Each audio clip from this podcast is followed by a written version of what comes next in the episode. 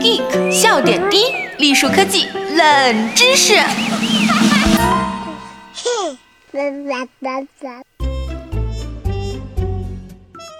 亲爱的小伙伴们，大家好，我是今天的主播浅草菲菲。眼瞅着五一假期如约而至了，我们又离可爱的夏天近了一步了。哦耶！但是，同时一种非常烦人的动物也将悄悄地来临，那就是蚊子。我想很多小伙伴都对它恨之入骨吧。我们跟蚊子的斗争可是持续了相当相当长的时间，有不少人认真分析过，蚊子是一个没啥用但又危害多多的物种。那为什么我们不能对他们斩尽杀绝呢？弄死他！哎呀，你好狠的心呢！要知道，经过多年努力的蚊子防治工作者表示，这可能真的是一件痴人说梦的事情。首先，就拿人类唯一战胜的病原体天花来说事儿吧，它有两个显著特点：一，寄主只有人类；二，天花是单个一种生物或者生命体，取决于你怎么看待病毒。而蚊子呢？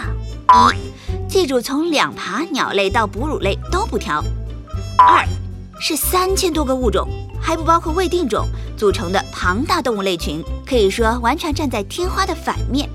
就算目前看起来最有希望的基因工程防治，也只能对付单个物种，不可能消灭所有蚊子。其次，我们在讨论蚊子防治、化工、医学这类问题时，往往会把重点放在科学原理上，容易纸上谈兵。比如说灭蚊，就会自然而然地从蚊子的生理、行为和生态这些角度入手。对于这些问题，果壳上也有不少相关的文章。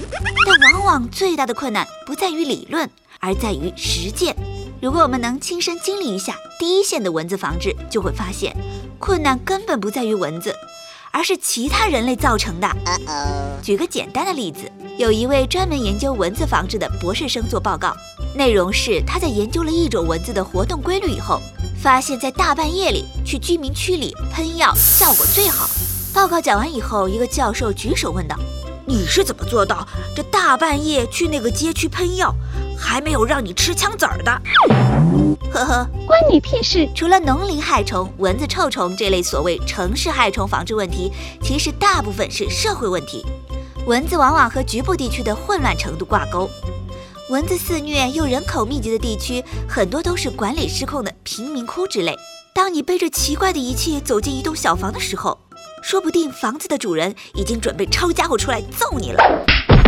或许觉得你是敌对帮派的眼线。或许以为你是来收缴他家毒品的警察，更不用指望这些人会来配合防治工作了。就算在经济文化最发达的美国，想要大量投放转基因文字进行防治，也难免有民间组织站出来反对。No，你就更别说那些南美疫区，那里的人穷得连窗子都没有，连最基本的防蚊工具都不具备。还有一些蚊子的重灾区，比如非洲。这些地方很多都处于混乱无序的状态，蚊子防治更是寸步难行啊。前面我们说到了，基因工程是最被寄予厚望的蚊子防治方法，但基因工程防治可不是从飞机上往下，biu 丢一塑料袋蚊子就能解决了。被基因改造的蚊子是自然选择优先剔除的对象。想要使用这种方法在一个地区成功灭蚊，需要海量繁殖和投放，加长期监控评估加反复投放。还需要配合其他防治手段一起进行，也需要当地民间和政府的配合。技术成熟的前提下，放在佛罗里达或者广州可能会有不错的局部效果。但是，要不要试试去刚果玩这一套呢？除了以上这些因素，我们还要考虑到蚊子在生态系统中所占的重要地位。蚊子是病媒生物界的巨头，不管你喜不喜欢，疾病在塑造生态系统和物种演化方面的重要性可能非常巨大。只是目前研究还不充分，所以呀，比起消灭蚊子，是不是先考虑一下消除贫困和世界和平更容易一些呢？以上就是今天的节目了。虽说非常的不容易，但人类与蚊子的故事还会继续下去的。今天和以往的节目有一点小小的与众不同哦，我们有一个可爱的互动环节，听好了，就是我问你答。只要大家对下面这个问题得出自己的答案，并且在评论区回复就可以了。